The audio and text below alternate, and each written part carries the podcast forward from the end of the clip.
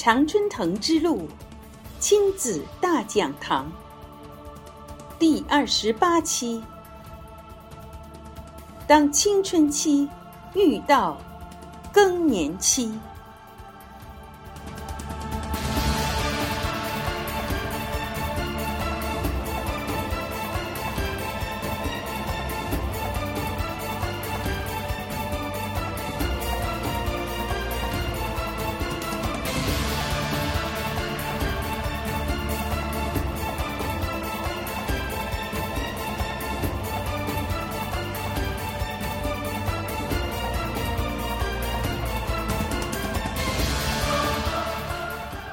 家长对待青春期孩子的3部曲：第一，亲密有间；第二，避其锋芒；第三，逐渐放手。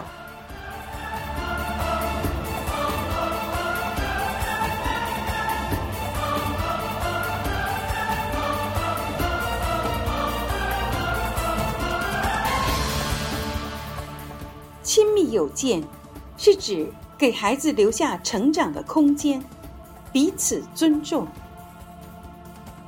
避其锋芒是指顺应孩子在青春期荷尔蒙加速成长的现状。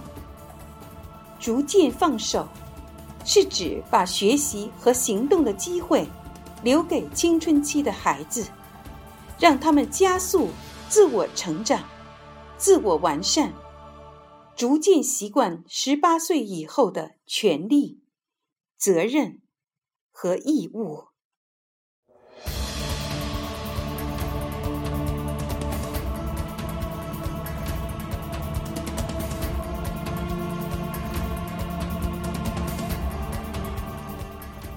本文来自《我送女儿进常春藤》一书中的第194页。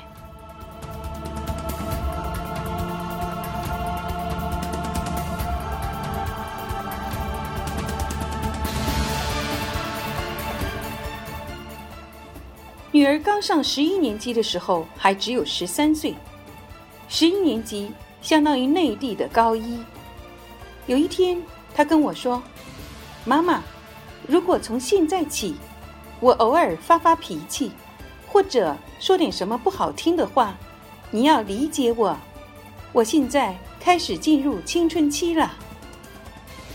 我一听也笑嘻嘻地跟她说，你要知道我现在开始更年期了，早就准备着了。万一我们俩要吵起来的时候，我们就冷静吧。女儿说好啊。虽说有玩笑的成分，但也是事实。女儿开始进入青春期了，这说明女儿长大了。做父母的，不就是要把孩子养育成人吗？怎么有些家长怕青春期？怕的跟什么似的。我写的关于孩子青春期的几则微博，在新浪微博上是很受欢迎的。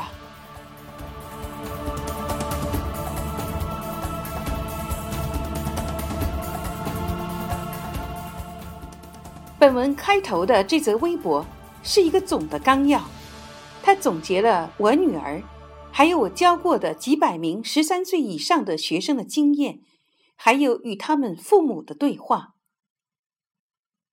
第一，亲密邮件，包括未经允许，不拆孩子的邮件，不翻孩子的东西，不检查孩子的手机，进孩子房间先敲门，尊重孩子的想法，虽然有时候孩子的想法很幼稚，这些都是生活中的小事，可在孩子成长的过程中，正是这些小事奠定了他们今后做大事的基础，故彼此尊重是第一步。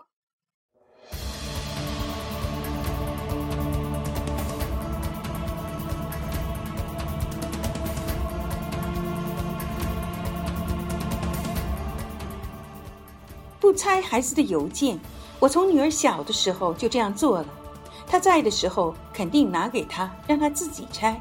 他不在的时候，我会及时跟他联系，告诉他发信人的地址，然后由他来决定要不要让我帮他看。至于 email 就不必提了，肯定都是他自己的账号和密码，所以也不要检查。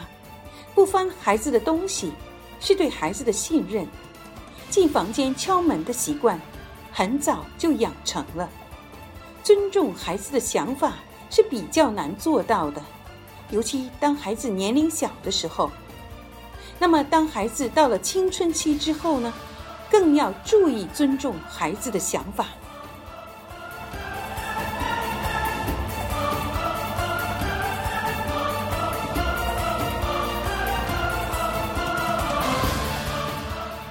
亲密有间，对妈妈们可能是个挑战。十几年的时间，妈妈们已经习惯了跟孩子的亲密关系了。到了这个时候，突然会有一种被疏远、被抛弃的感觉，有一种养了白眼狼的感觉，所以亲密有间对于妈妈们来说难度更大。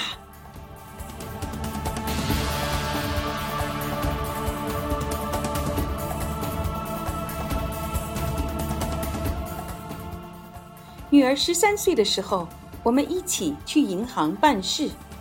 银行的职员看到我女儿13岁了，就说女儿可以有自己单独的银行户口了。女儿很高兴，问都没问我就同意了。手续办好了之后，我也没出声，心里却很难过。做父母的总是把舍不得给自己的东西给孩子，可孩子呢？我当时就有一种辛苦了半天，我图什么呀这种感觉。但我又在想，为什么女儿对这件事表示出坦然和欣喜呢？如果不是符合她本性的话，她是不会有如此反应的。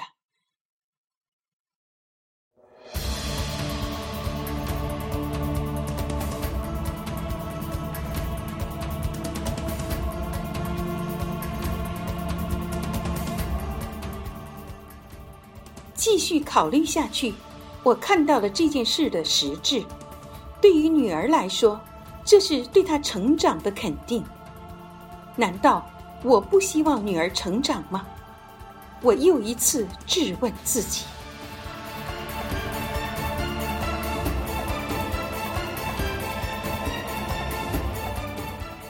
看来我还是没能做到一切为了女儿的成长和快乐。这么一想，我也就想通了。虽然之后的几天想起来，心里还是有点隐隐作痛，但过了一阵子也就没事儿了。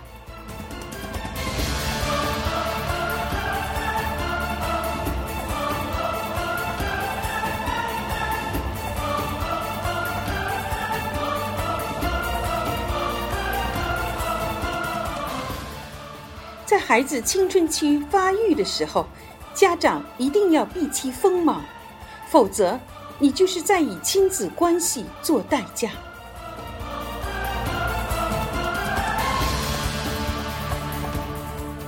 青春期的孩子正处在发育的高峰，有时候连自己都无法控制自己的情绪，很容易冲动，做出一些不经过大脑思考的事情。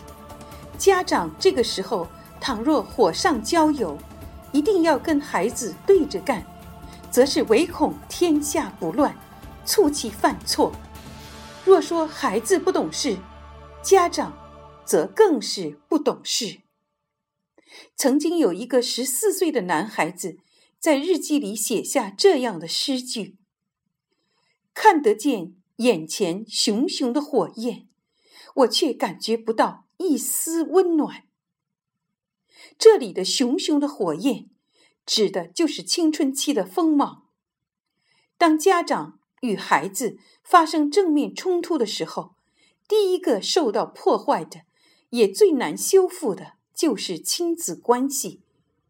父母养育孩子10几年，最后也就是得到了一个亲子关系，而这个关系一旦受损，则要花费很长时间，甚至数年、10几年，乃至余生进行修复，也未必能修复得了。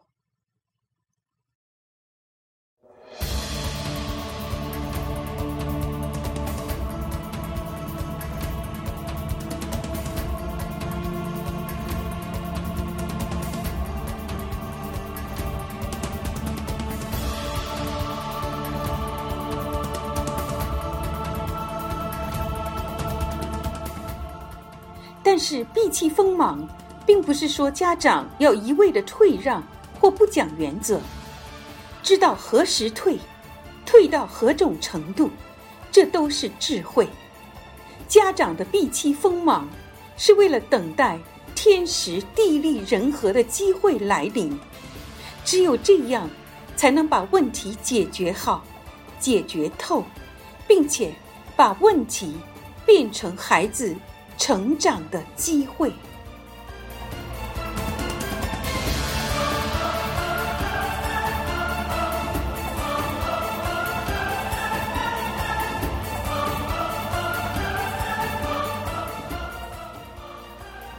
我的另一则新浪微博上说，对青春期的孩子要逐渐放手，而这一点是最难的，这就是家长说的最让人操心的地方。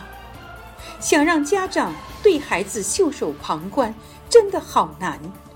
一则家长对孩子的事儿已经操心了十几年，总想帮帮忙；二则孩子就在眼皮底下，自己顺手的事儿也就做了，还弄个乐善好施的名分，何乐而不为呢？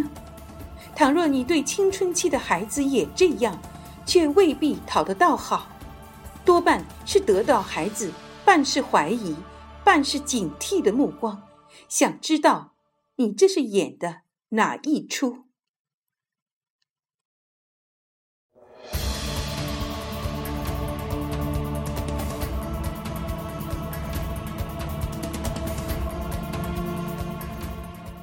我的这则博文虽说口气略显调皮，但道理依旧，只是不想家长们在辛苦工作一天之后还要回来继续做家庭教育。家长对孩子的事儿伸手而不是放手，原因通常有：一，自己干瞪眼，看孩子做事儿看不过去，所以一着急就撸胳膊挽袖子的郁郁越事，或者在一旁指手画脚；二，对孩子的信任打折扣，所以要保驾护航，一不留神和孩子贴得太近，又会伤着双方；三，从心底不相信孩子，怕孩子犯错误，这是说舍不得放手。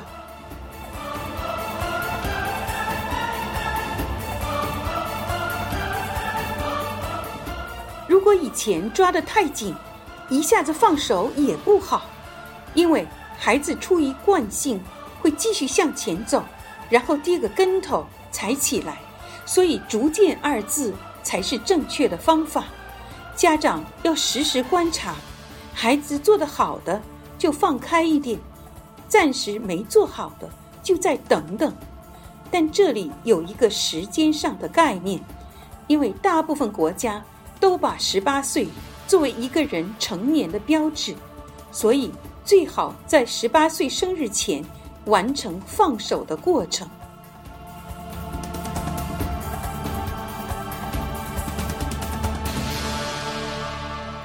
这样做的好处是把学习和行动的机会留给青春期的孩子，让他们加速自我成长，自我完善，逐渐习惯在18岁以后要担负的权利、责任和义务。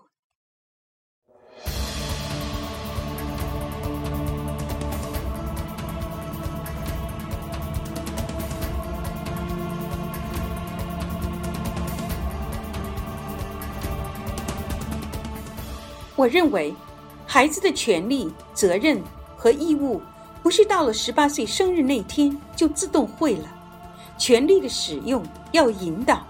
比如在新西兰，饮酒年龄是18岁，很多孩子就等着18岁这天出去喝个痛快。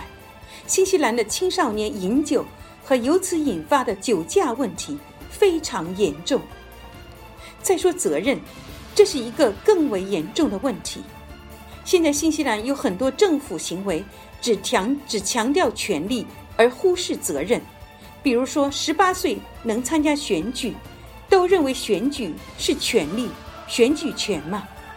但是有很多这个年纪的年轻人都在看，如果政府免息给学生贷款就投你一票，没有的话就不投。为了拉选票，各党派只得夸下海口，重重许诺，到处派发利是，不管是谁许诺，买单的总是老百姓。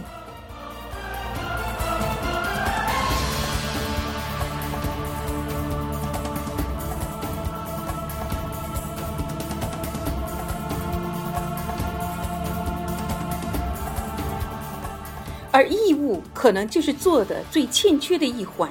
在新西兰，孩子到了18岁可以离家过自己的生活，对抚养了自己18年的父母没有任何义务。这个年龄还好办，等到父母年龄老了，父母就自己住进养老院，虽然有退休金，有医疗保险，可是人与人之间情感的缺失会让很多人看在眼里，而不去做这个赔本的买卖。我经常问一个问题，那就是大批的华人为什么能移民来到新西兰？回答是新西兰需要移民。我又问新西兰为何需要移民？回答说他们自己人口不够。我又问他们为什么没有足够的人口？回答是因为生育率太低了。这个就是问题的重点。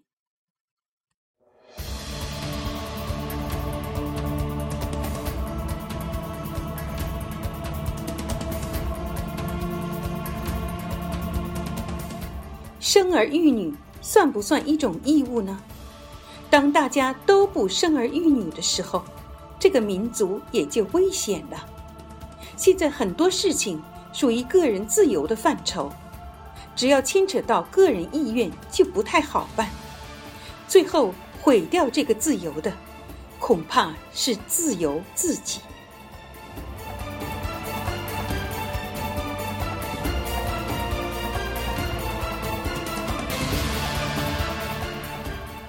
家长对待青春期孩子的3部曲，第一，亲密有间；第二，避其锋芒；第三，逐渐放手。